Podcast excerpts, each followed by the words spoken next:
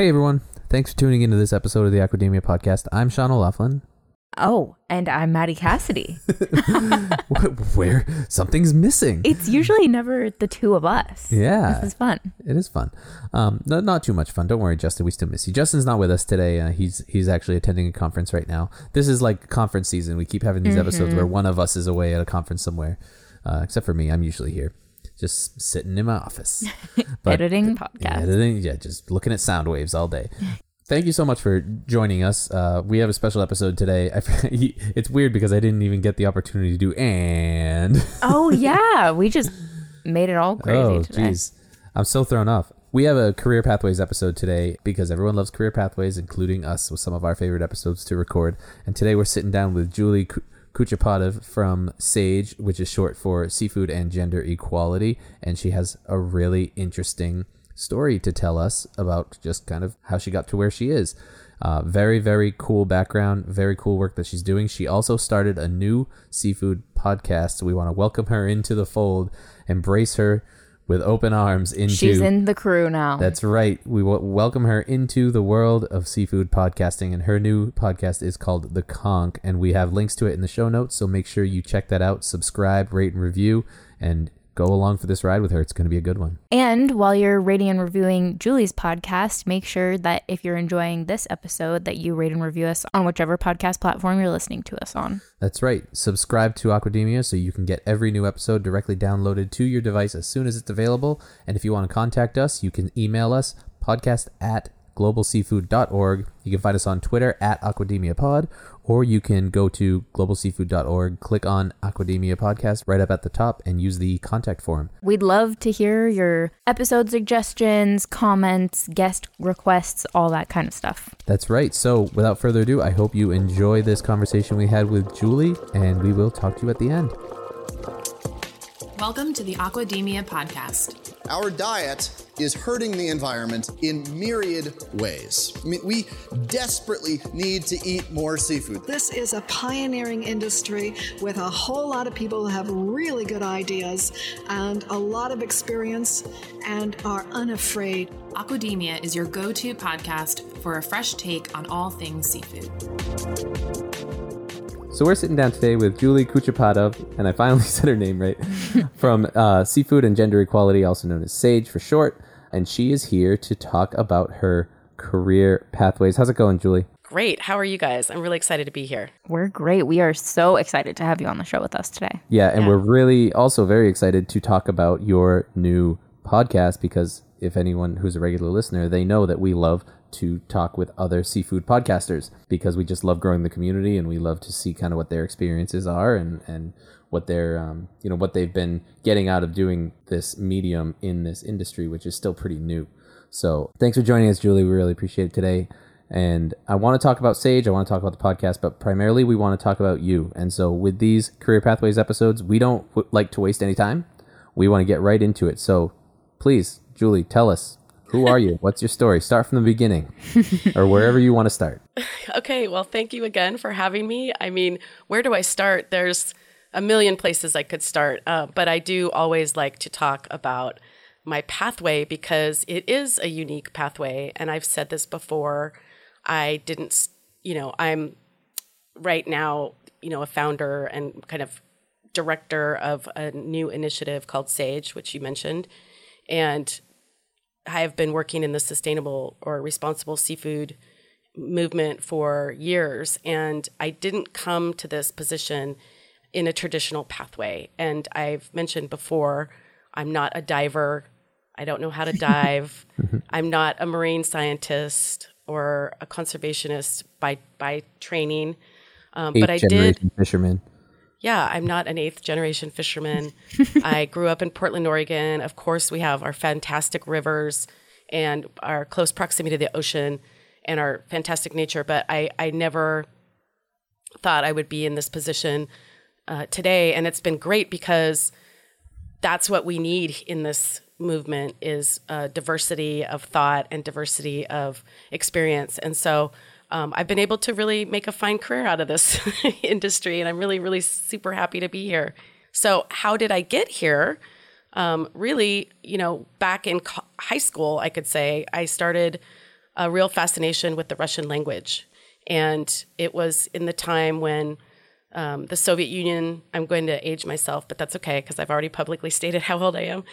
um, the Soviet Union was falling, and uh, Gorbachev was the last premier of the Soviet Union. And I thought, you know, this is so cool.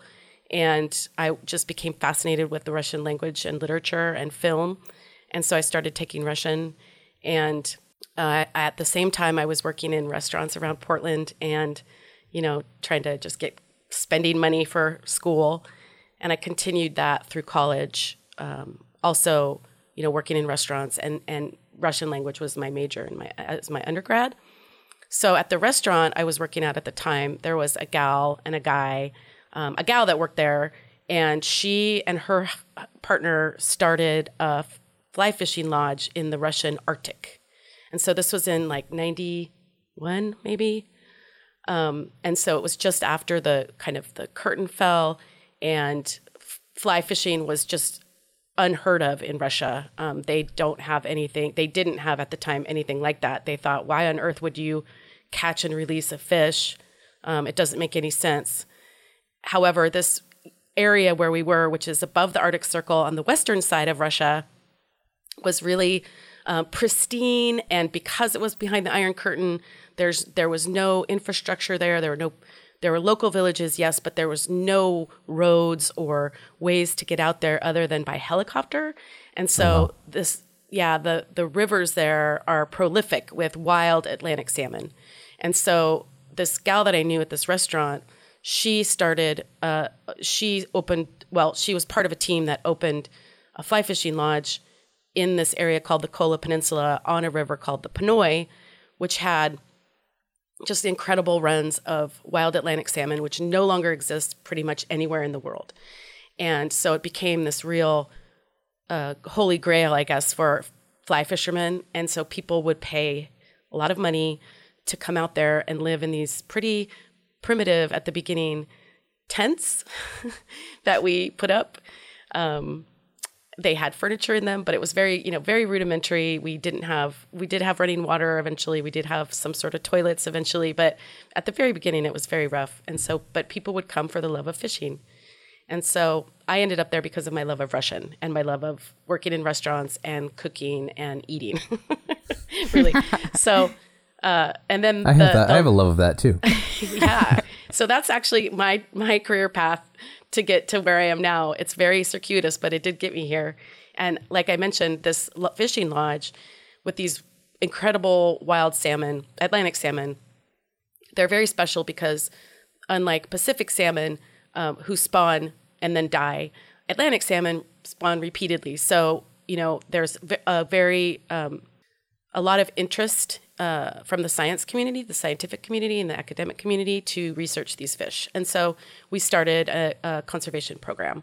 And so we had a science team um, from McGill University and then the local Russian university come out every year. And so that's really how I think foundationally I became more aware uh, of a conservation side of things and started to work more on um, kind of the conservation of salmon um, and ended up I'll stop there.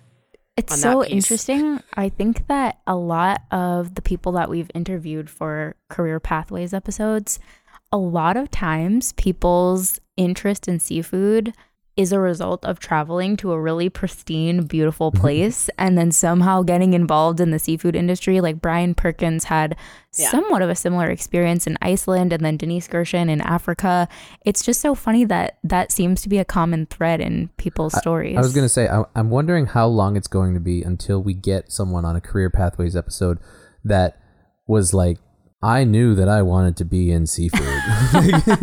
Every single person we talked to is like, I really had no intention of being involved in seafood. And then they somehow found their way in the industry and then it, it It's locks stuck. you in and you, you can't leave, you know? It's, it's, it's, It's funny, that you say that, Sean, because that's exactly why Sage, that's one of the driving factors behind Sage is really creating awareness for women specifically, but people in general, uh, people of all genders, that the seafood industry is an incredible industry and it is actually a great career and it's a great opportunity for people. Um, sure, there are problems. Every industry has problems, but I think a lot of people don't even realize, women specifically, don't even realize that this is a a career choice, the seafood industry. And so that's one of the things that you know Sage wants to bring to to light for people.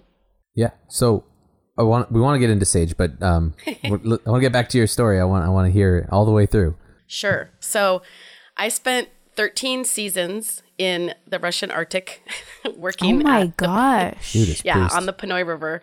So I worked there actually uh, 13 years. So I was full time full time employed uh, by the company, but I was only in in the Russian Arctic during uh, the season, well, preseason and postseason. So I would be there from I guess April till uh, October, and then I would come back to Portland. Um, and we, you know, there's a lot of prep. Like I said, you have to helicopter everything in. There are no roads, um, so we would have to really prepare in advance to feed, you know, 20 guests a week for 20 weeks, and then 30 plus Oh staff. my So thinking, you know, people that you have to feed, and by the way, it's like a five class or five star hotel, and so the food has to be incredible because these people, as I mentioned, are paying um, really a lot of money to have the They paid to take a helicopter in. they pay to take. Yeah, that was a huge expense. Of course, that was part of it. Um, you can imagine it's not cheap, and then you have to helicopter in everything from toilet paper to uh, nails to people, right? And so uh, I was there for a really long time. In fact, I had my first, I have two children, and I had my first child with me for half the time. So, uh, which was incredible. Uh, I wasn't actually, when I did have my first daughter, I didn't actually live in the lodge at that point. I stayed in the, uh, the city, which was the hub of where the guests would fly into and then fly, you know, fly into from Europe and then fly on helicopter to the lodge. So I stayed in the city and worked in the office and making sure that, you know, everything was available and ready and if there were emergencies and what we you know helping people just get in and out of the the country. Because it, it's still i mean it wasn't easy at the time and you know everyone had to have a visa and there were visa issues. But i did i do make a joke that my kids absolutely hate so i have two kids and their birthdays are one's born in march and the other is born in november and there's seven years difference between them. Oh, and that's simply because of the life cycle of the atlantic salmon because they i couldn't have a child when the fish were running during the summer and It's the so lodge was open. And so i was very fortunate that i was able to family plan around Oh my the the fishing lodge. However there is a big gap in there in between them but it's okay we we, we laugh about it now My brother and I are seven years apart, so oh wow Funny. I have I like that age gap personally. do you I Can't I can't imagine. It's worked out well for us. it's it's My sister's okay two years older than me, and my three girls are less than two years apart each of them. wow Yeah, definitely not seven. That's that's crazy. I can't I can't imagine that. That would be difficult. it's actually kind of nice because then you kind of get to grow up like you each have your childhoods and the other one you're not competing with them really like my sister that's uh, who we're four years apart we were so competitive growing up but like my brother and i we never Hmm. felt competitive at all just different life stages Interesting. On the other hand, I have a friend who has triplet girls, Nope. which you can imagine is a different set of challenges. whoa Yeah. I have three girls different ages. I can't imagine if they were all in the same like if they were if all three of my girls were in the, the two year old, two and a half year old stage at the same time, I would not have any hair. I would have ripped it all out at this point. Yeah, it's a challenge for sure. I think so what was the biggest learning experience for you working in this super remote area i feel like that's just such an uncommon thing Yeah, I can't honestly pinpoint one thing. It was very remote and it was very intense because there was a lot of, I don't want to say political unrest, but it was a time of great change in Russia, of course, after the fall of the, the Soviet Union. And then I was there during when Boris Yeltsin was president, and then when there was, I think, another president, and then Vladimir Putin came in. And so it was challenging trying to operate a business in an emerging capitalist country, I think, um, because you know, they had been working under one paradigm there for so long and to suddenly flip the switch to now everyone's going to be a businessman and be a capitalist and and then we come in, you know, wanting to really provide a, a, a, a top-notch guest experience it was very it was difficult because i mean as and a good example is one time we had the governor of the region decided to take our helicopter and come out to the lodge with a bunch of his guests instead of our guests who are coming in you know after paying a lot of money for this experience. And so what did we do with them? I mean we had to entertain them in the city and it was a disaster. And it was uh, there was a lot of like on the fly you know trying to please people but also trying to tr- you have to please the governor so you can't say no to the governor. But then on the other hand you have all these people that are like you know your guests and you have to please them too. There was a lot of lessons. I mean it was very challenging and i was in my 20s at the time so i was able to roll with the punches. I think right now i would absolutely not even tolerate one bit of anything that i tolerated back then. I can guarantee you that and that comes you know what is it? Wi- wisdom comes with age. Uh, so I think I've earned a lot of wisdom over those years. Um, but I, you know, like I said, I was there for 13 years, and it was it, the experience was invaluable. The traveling, and I'm still friends with many of those people to the day this day that I worked with very closely. And then I you can know, imagine you would get really close with those people if you Yeah. said like Yeah. it's only 30 people Yeah, that you'd you're with to. for six months. Yeah, well, it was um, it was like five and a half. I was there in the city on those buffering on those ends, but yeah, it was a lot of it. We reckoned it like you were on a ship. You know, Yeah. you're, you're not technically on a ship, but you're really on It a ship like that you can't get off. There's that isolation factor, Yeah, right? I, Yeah. I'm so cute. Like I feel like with most countries around the world, I can like create an image in my mind of like what it's mm-hmm. like and what it would be like to live there. But just to me, Russia is just such a mystery. I, I honestly like I know nothing about Russia, and when I look at it on a map, I'm like, this is just to me, it just looks like half the world is just vast wilderness. I don't know anything about like what what is it like in Russia, just in general. Yeah, it's it's uh, it's an enigma. The country is incredible. I haven't been to Russia. I think it's been probably seven years now. Um, so it, of course it's changed, but in my experience, it is vast. It's the last time I checked, it was there were eleven time zones, and you can only imagine. It, I I mean, it's huge, and so the pristine nature, the the the fantastic people, the diversity. You never think that there's such a diverse that it's a diverse country. Um, there's people from all different kinds of ethnicities and local, like indigenous peoples. Um, the same here. You know, it's very, very, very uh, diverse, and uh, it's a really, really interesting country, and that's why it's been studied probably forever, and it probably will be forever. And I, you know, there's a Russian saying, and I honestly don't remember who wrote it. Oh, I would, I, I do remember, but I can't remember his last name actually right now. But he says you can't understand Russia with your mind, and so mm. that begs the question. Well, that makes me feel a little bit better. Yeah, that's like exactly Yeah. what you were just saying. Yeah. So you should feel okay because that's Good. I do. exactly I do. it's designed That's it's by by design. design. um, but it makes you wonder by what then can you understand Russia if you can't understand it with your mind or with your reasoning or rational thought? Um, and I think it's more. I think to me the answer is with your uh, kind of your emotions and your soul. Uh, it sounds a little corny, but it's really true. I think when, because when you're there, it's it's it's a kind of almost a spiritual experience, especially when you're in the Arctic tundra. And you know, here's an example of what you asked for, like what's it like. So honestly, I was one of I can't remember what year it was, but um, out of nowhere, I'm, and I'm not exaggerating. We are two and a half hours by helicopter from the nearest big city, and about 30 kilometers by boat from a very small village with probably 100 maybe 100 people on a in a summer.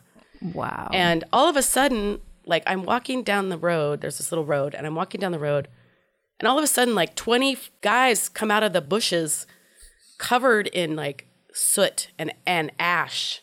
And like they all had like kind of uniforms on. I'm like what is happening here? Who are you guys?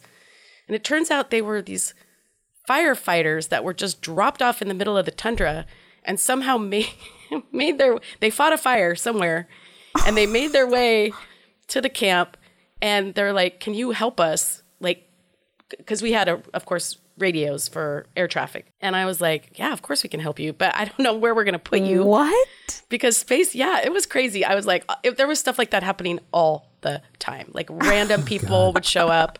That's a fantastic scene in a movie. yeah. I mean covered in like black soot and ash. It was crazy. One time i want to say this might be before my time even but i i remember it went into history histor- historic lore.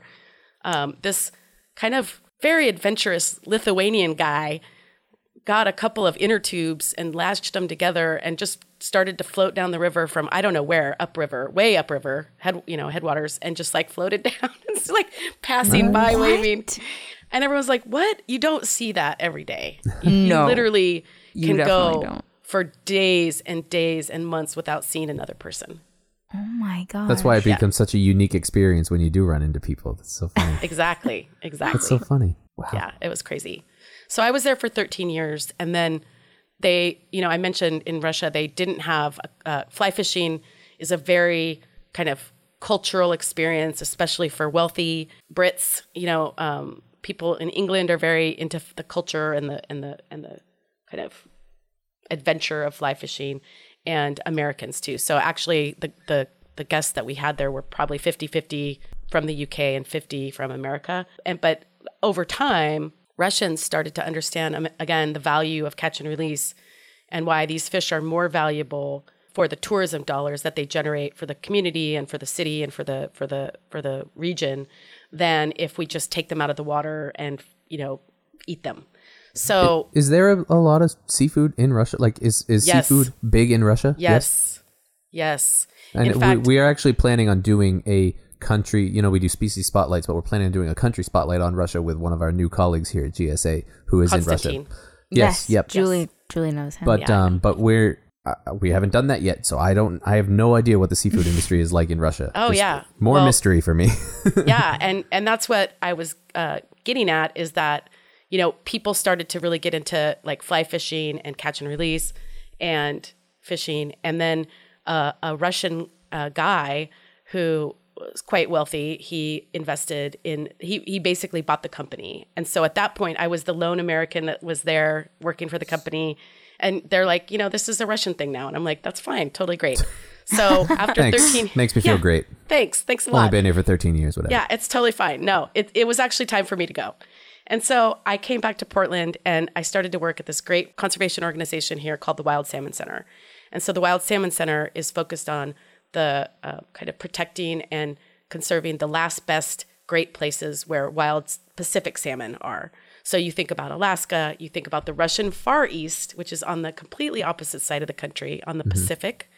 And so that's where they have huge prolific runs of Pacific salmon. And so I was working then starting there in the sustainable fisheries team, working on Pacific salmon with Russian commercial fishermen and getting them into improvement initiative, uh, uh, well, certification at first, but then improvement initiatives like FIPS when they when FIPS started to be a thing. So Constantine, when you have him on, um, he and I worked pretty closely on a lot of things in the Russian Far East, and they have, you know, in Kamchatka, which is uh, a very famous peninsula, um, you know, pretty much if you're looking for the globe, it's opposite Alaska. It's like where Sarah Palin said she could see, you probably, Right. like Alaska or Russia when she said that. So they have the Hilarious, by the second largest sockeye population after Alaska, after Bristol Bay in the world. And so they're a huge player in global seafood production. Um, they're the largest, probably, I, don't quote me on that, but they're one of the largest pollock producers in the world, Oh wow. also in the mix with Alaska. So that's on the kind of on the west side, but they also have, of course, a well known tradition of uh, caviar, right? At, when we think of caviar, we think of black caviar from the Astrakhan, which is, I don't even know, that's like in the Central Asia part of Russia. And so there's, there, so and then there's the, when you think about the Baltic Sea, there's the, all those fish that are there, mackerel, that kind of stuff. So yeah, it's huge, huge diversity, inland fisheries, p- kind of pike, perch, all those mm. things. So there's a lot of fish and a lot of fish coming out of Russia. Does most of the fish from Russia stay within Russia, or do they kind of export all over the world? Yeah. They export all over the world, and uh, they export a lot of uh, fish to the U.S. And so that was what I was doing was working at the Wild Salmon Center, working with U.S. buyers who were scrambling to find certified salmon to meet certain retailers' global commitments to buying only certified fish. And so I imagine that that was probably like when those commitments were first coming up in the 2000s. yeah, 2008. Yeah, that was like like uh, for, so th- a good example. Walmart made a commitment to buy only certified MSC certified seafood by 2012. So that was five.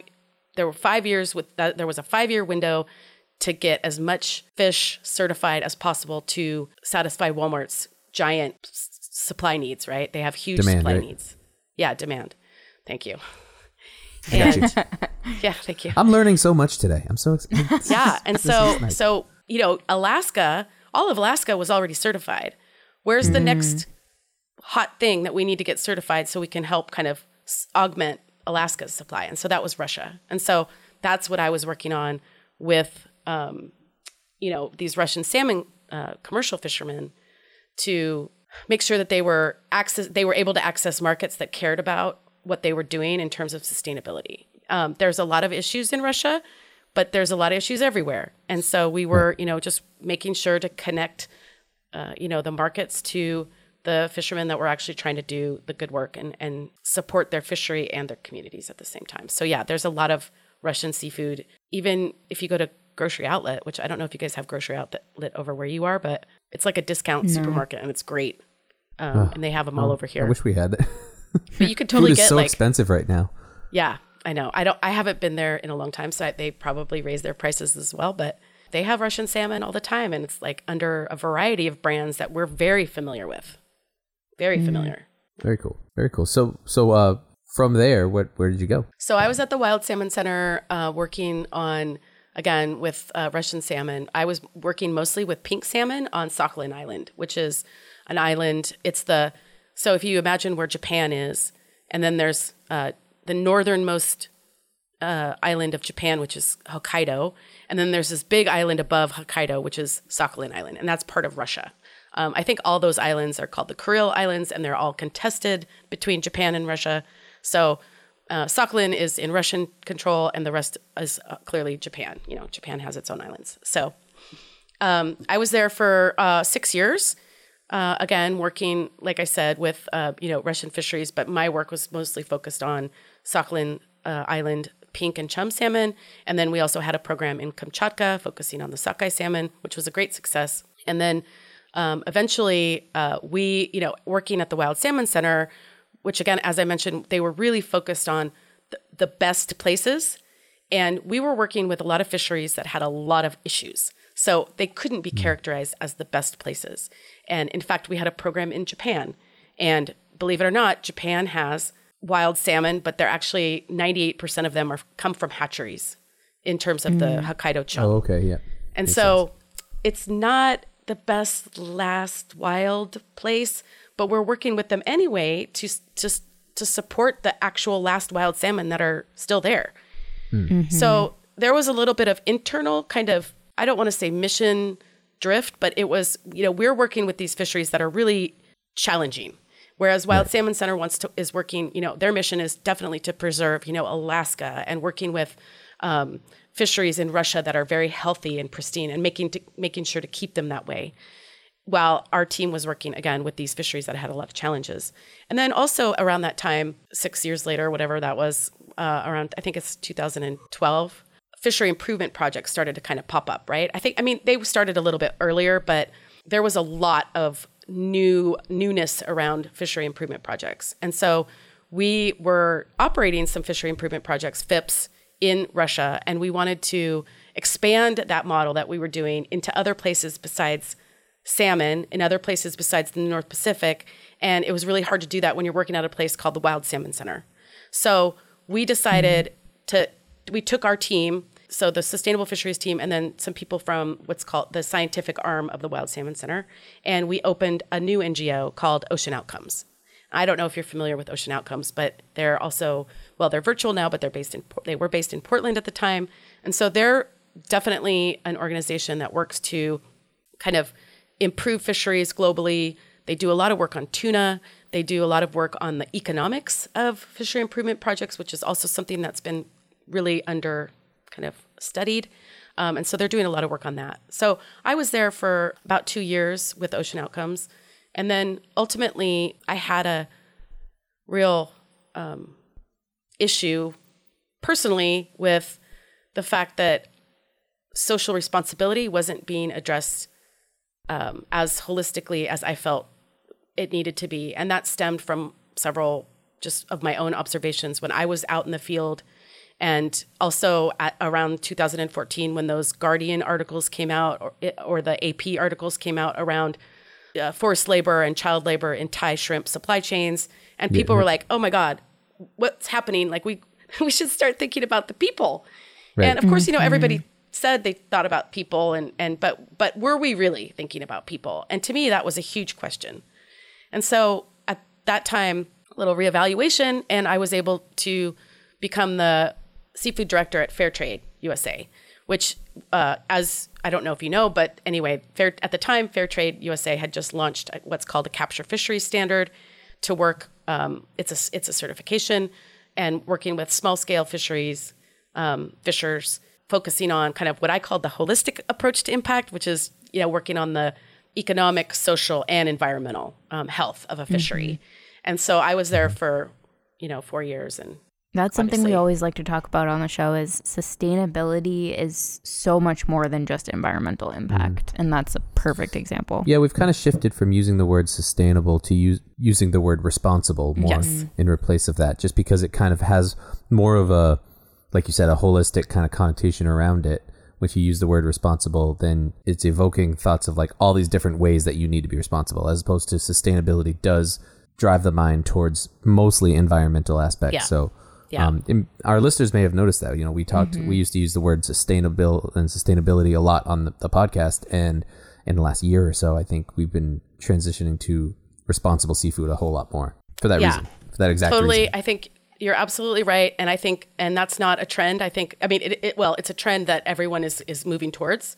Yeah. Um, I've noticed it also uh, in other, you know, discussions. I totally agree, and that's actually part of another reason why Sage I think is so important uh, because mm-hmm. I do really want gender equality to be included into the definition of what is sustainable or what is responsible because it's mm-hmm. currently not and um, we're barely grappling with um, kind of the more egregious human rights issues like again slave you know forced labor child labor um, ethical recruitment is one that we we kind of think about a lot when we think of social responsibility but to me gender equality is just as important and that's why i'm here to spur the next evolution of the movement so go. that kind of is a perfect segue because we talked about your time at fair trade and yeah. then sean and i know what comes right after that but do you want to tell the listeners uh, yeah. So what happened was, um, in of course, the global pandemic hit, and uh, we were all on lockdown. And um, in I think it was May 2020.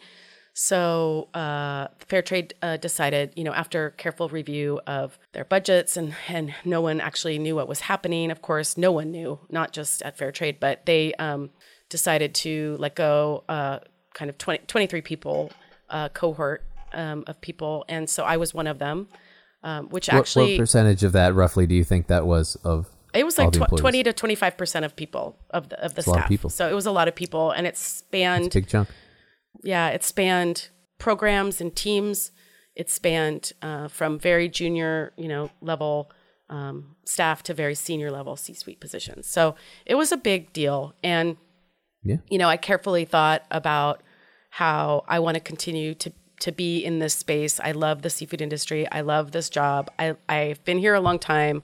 I have a lot of institutional knowledge. How can I continue to provide value uh, in the to this to the industry, to the fisheries, to the fish farms, but also do something that I want to do finally, right? Because I want to do what I want to do finally, and I'm not going to do anything I don't want to do. I made the decision. I think, and, and, you know, I, I don't think that is unique.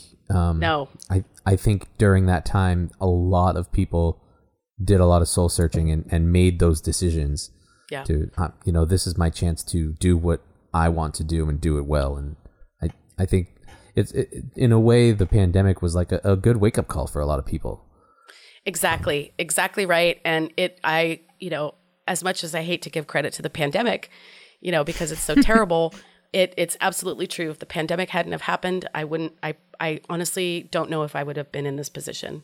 And so I did again did a lot of soul searching. And when I was at Fair Trade, I was thinking about. So we were gearing up for a standard revision, a major standard revision, which, as you know, is the time, you know, it's every five years. You can take the opportunity to make changes to your standard. You can't just up and make a change. It has to be very, it's a procedure, it has to be mm-hmm.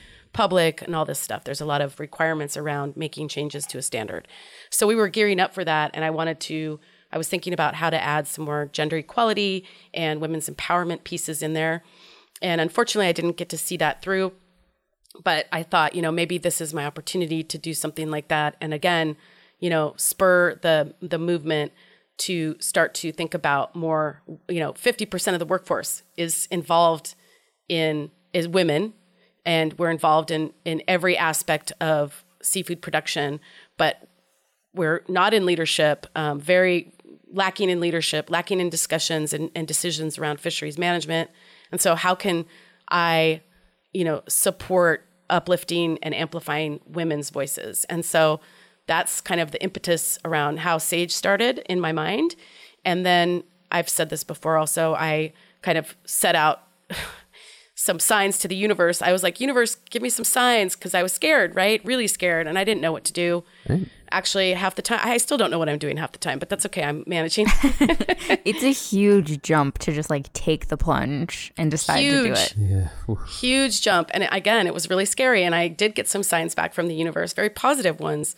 And of course, I was consulting with my friends and my colleagues and my peers. And uh, everyone's like, yeah, go for it. Just go for it. And, and we'll figure it out later. And so, I mean, that I, I wasn't going to figure out later. I just, I, I actually sat down and figured it out. And to so, a point that's what you got to do though right you got to Right. say I don't there's unknowns but they will be known somehow one way or another but we'll never find out unless we do it exactly. So, Julie, when we were talking, I think it was last week, one thing that you said that really stood out to me that has stuck with me is that your kind of trajectory through the seafood industry has been parallel to the big issue of the moment. It's kind of like you and it just it seems like it just so happened to naturally be that way for you. So like the major issue used to be environmental impact and sustainability there and that's kind of where you started your career and then now it's pivoting a lot more into social responsibility and that's the space that you're entering and I just think that it's so interesting how as you've grown and as the industry has grown you've both ended up in this space of prioritizing people within the industry and figuring out how we can support them better. Yeah, I did. I did say that, and it's really interesting because, again, like I said, the the movement, you know, twenty years ago plus years ago, started out really environmentally focused, and really um, did a lot to to drive environmental performance and improve environmental performance in fisheries and fish farms. And again, I mentioned those articles that came out um, around uh, forced labor, and that really spurred kind of the next, you know, evolution to to think about social responsibility. But as I mentioned, like thus far, we've really been thinking about these egregious human rights uh, violations, and there's so much more to it than that, right? And so again, and you know, and I was at Fair Trade focused on a lot of the social stuff, and now this is I'm moving, evolving personally and professionally. Hopefully, also the movement will to think about gender equality and livelihoods and uh, food and nutrition security, which I think we are. Um, you know, there's a lot of talk about um, aquatic, blue aquatic foods, and so what's that all about? Like that's new. We never talked about that before, and it's thinking about uh, what we're harvesting from the sea as actually food and not just a resource, right, to Right. be exploited. So um, I think, yeah, absolutely, and that's and that is absolutely one of the reasons why Sage um, exists today is to get us to think about not only people because that's very important, but as we've seen, is that when we're thinking about people, not every person is at the table, and so it's making sure that we we think, you know, there's a lot of women in this fishery. Where are they at and why aren't they there? And by the way, we didn't even know there were a lot of women in this fishery because the guys that we're working with in this fishery don't consider them to be part of the fishery, even though they are absolutely part of the fishery. Mm. And by that, I mean women are not counted. So I've said this before you can't account for what you don't count. So mm-hmm. a really good example is, you know, women tend to, in a fishery, they tend to fish or glean clams along the shore or they fish near shore so they can be closer to their homes because they need to perform household work, which by the way is also unpaid labor. So um, that's a different topic for. Side note.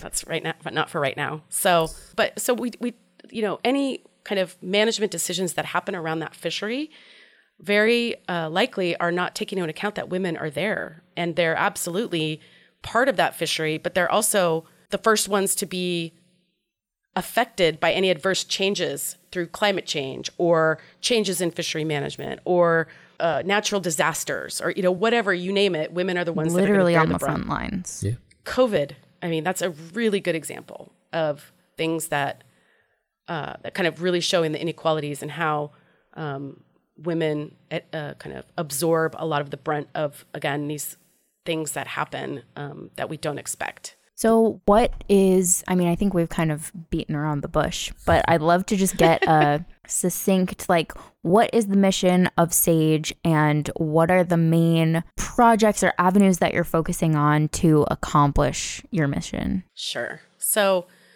let's quit beating around the bush, shall we? let's get right I just, into it. I just it. want to remind our listeners again that SAGE stands for Seafood and Gender Equality. Correct. Yes. Thank you. So, as you know, seafood supply chains are very long and it starts from the fishery or the fish farm and ends at the retailer, actually ending at the consumer's plate. And so, when thinking about where should I focus my energy, I'm only one person still to this day, only one person. I do not have a staff, I do not have team. Unfortunately, I'm working very hard to remedy that situation, but these things take time. Mm-hmm. So, where should I focus my energy? And my energy right now is focused on the seafood industry in the US specifically, where the buying and selling and trade of seafood happens, because we have a very acute lack of women in leadership at the you know at the highest levels. And again i mentioned women do not see themselves in the industry because they do not see themselves at the leadership you know reflected in leadership. And so it's very well documented that if we have more women in leadership that leads to more innovation and more diverse and, and innovative solutions, which is something that we need desperately right now because of the challenges that we've experienced specifically in COVID and that existed prior. And so, as we know, you know, 90% of the seafood industry, specifically the retailers, have sustainable sourcing commitments, and these sourcing commitments are advised on by the NGO community. And so they have a lot of power and, and decisions are being made about the industry in real time, but there's a lack of diversity of voices in these decisions and in these discussions. And so I really feel that if I can not I. Okay, this is a team effort. Okay, so let's all get together. Mm-hmm. Focus. We're behind you. If, Come on, people you. now. Smile on, everybody, brother. everybody focus. So if we can get more you know innovation at the leadership level by including more women and being more inclusive to diverse voices then that will positively affect everything that goes on down the chain. So sage is not here to work with women on the ground in fisheries globally. There are plenty of local organizations that have very strong gender specific programs and protocols that can do the work on the ground. SAGE is here to work with the industry and uh, draw out, you know, the highlight the issues and educate us about how we can um, uh, solve these things. So you asked about the strategies. There's three. Um, one is about the education and awareness raising. So it's simply about um, educating the industry and people, you know, anyone really, whoever wants to listen, um, about uh, challenges that women face specifically in the industry, but also throughout the supply chain. So it's about this is the key kind of strategy around uplifting and amplifying these voices. So on my social media, for instance, you'll see a lot of people around or a lot of women that are fishing. So I mentioned I don't directly work with women who are fishing, but I'm absolutely going to uplift and amplify their their their their cause, their work, the great work that they do. Um, so that's that's one piece. The second piece is around uh, capacity building and capacity and community building. So really creating a network of women leaders, uh, poten- and and women people for that matter can lead from any chair that they're in. It doesn't matter. They don't have to be at the top of you know of whatever you know multi-billion dollar company. They they can lead from any chair. So creating a network um, and then the capacity of women to lead right? And so that could be through potential mentorship opportunities leadership opportunities partnering with a, an organization that does leadership programs um, scholarships you name it. So this is really about capacity and career building and community building. And then the third strategy is what's called uh, gender mainstreaming or integration of gender positive policies into um, activities that are meant to improve uh, global seafood production. So that could be working with certifications or ratings or FIP implementers or the people that decide what is a FIP, what's a credible FIP. So, how can we get some integration uh, into policies and practices and legislation or whatever, you name it, everything that we can integrate gender into, let's do that. So, that's that third piece. Um, and again, it's really right now, my focus is I think because it's just me and because of the skills and the and and the and what I what I can bring to the table right now personally, it's about education and awareness raising because that's where my strength lies. Um, but soon, I'll be able to have a staff and a team that will help us, you know, implement the other strategies more fully to their full capacity. Fantastic. That is amazing. I feel like you have really thought all of this through so much. Like I love the three prong approach to each of those different categories because each of those are just as important as the other mm-hmm. one yeah. in this ongoing journey of seafood and gender equality. Yeah, yeah thank you. For sure. I, I know we're getting short on time, and uh, Julie has already postponed another another call to keep speaking with us. So I don't, can't stop us. talking. so I don't want to I don't want to keep you too long, but no, um, it's fine. I want to talk about the podcast. Yes, because yeah, I love please. podcasts and I love other seafood podcasts. And uh, awesome. Uh, I want to hear all about it. Yeah, well, thank you again for having me on here, and um, definitely we'll do some cross promoting. Um, I am a new podcaster. We just launched the podcast last week with our uh, trailer, and then shortly after the inaugural episode. So the podcast is called The Conch, and it is uh, again, it's it's a means to it's a platform to uplift and amplify women leaders, um, inspire new leaders inspire people to join the you know seafood industry and understand that it's a viable career choice and really bring um, kind of create enthusiasm around um, seafood because we need more women specifically but we need just new and, and, and innovative voices to join this effort um, if we want to achieve kind of our collective goals around improving environmental and social responsibility. So this is the platform for that. Um, our inaugural episode uh, was uh, with uh, Julie Packard from the, the, executive director of the Monterey Bay Aquarium, mm-hmm. who um, also launched the innovative Seafood Watch rating program. So, seafood, um, many listeners probably are aware of the stoplight system green, yellow, red, you know, good choice, best alternative, or avoid kind of pocket guides that they issued for years. And so, I wanted to really understand from Julie why they started that program because I think it's it's such an innovation and also, you know, the Monterey Bay Aquarium has an incredible amount of amazing women leaders at their very top. And so I wanted to understand and delve into a little bit more about how potentially that the number of women in kind of executive positions there, how has that affected the tra- how is that or affected or not the trajectory of the aquarium? And as we know, you know, COVID has been a time of really, really, really difficult time for everyone, and, and the aquarium was no different. So I thought it was uh, interesting, you know, to bring her in as the first guest, and she graciously agreed because I was thrilled uh, to have her actually, and so. I the hope two to Julies. Have, it was a. I called it between two Julies for a second. Between two Julies.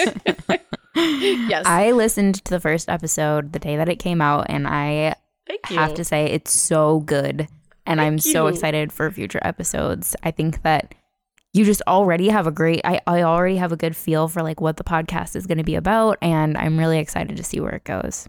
Thanks, Maddie. I appreciate it. I worked really hard on it and I do firmly believe that it's it's people are so interesting and I love talking to people as you do, I'm sure, to be also in this position and everyone has been so supportive and so I just I'm happy to just to be here. Honestly, I'm just happy to be here. Well, we're excited to have you join the community and have you, you know, join our little group of seafood podcasters. um, and we'll make sure that we share links in the show notes for your show and Absolutely. Uh, Social media, And- website, all that yep, kind of stuff. And Awesome. we'll we'll share some information about Sage as well. That's so great. Is, is there anything else, Maddie? Do you have anything else, or Julie, anything else that you want to share while you have this platform? I know you have your own platform now. Yeah, But while you I have do. our platform, what what else would you like to say? No, I just want to thank you for having me on here, and I want to thank your listeners for um, you know checking out the conch if if at all possible. Uh, I, I'm really proud of it, and I again I that's you know I always ask. Obviously, I've only had one guest before, but one of the questions I intend to ask is like, why do you stay in this industry? And one of the questions that and how I would answer that question is that it's because of the people. Honestly, um, everyone has been so supportive. I think this is a very unique um, culture, the seafood industry, where we're very collaborative, and we can see that by the number of pre-collaborative, you know, collaborations that are working out there uh, of the industry itself. And I think just everyone is really supportive and really great, and we want to see each other succeed. So that's why I stay in this industry, and so. I hope that your listeners will appreciate that and um, know that that's the same thing about you is that you are supporting me. And I thank you for that. I love that. That's such a great note to end on. That is. Well, Julie, thank you so much again for joining us, and uh, we'll talk to you soon. I'll see you later. All right. Thanks. Folks, that was our conversation with Julie Kuchepatov. I have so much trouble saying her name I feel like at the end of this episode, you should do just like a reel of every time. I every mess up time her you name. messed it up. maybe, I- maybe, I- maybe I'll do that. If, you're feeling editing, if you've listened enough. this far, then you you know listen a little bit longer. They may- there may be a little treat at the end of this episode where I just embarrass myself. Um, as always, I hope you enjoyed this episode. I hope you learned something. I hope you check out the Conch podcast and subscribe and rate and review her show.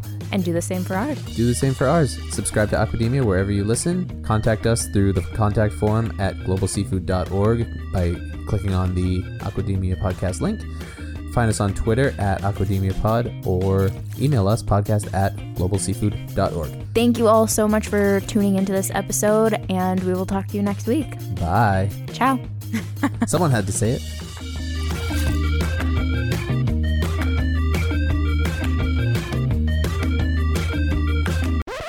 Julie Kuchepatov, right? Yes, All you got it. So we're sitting down today with Julie. we're sitting down today with Julie Kuchepatov. Kuch, Kuch, You just said it perfectly. You just said it perfectly. Kuchepatov. There you go. Folks, that was our conversation with Julie Kuch, Kuch, Folks, that was our conversation with Julie Kuchepatov. I have so much trouble saying her name.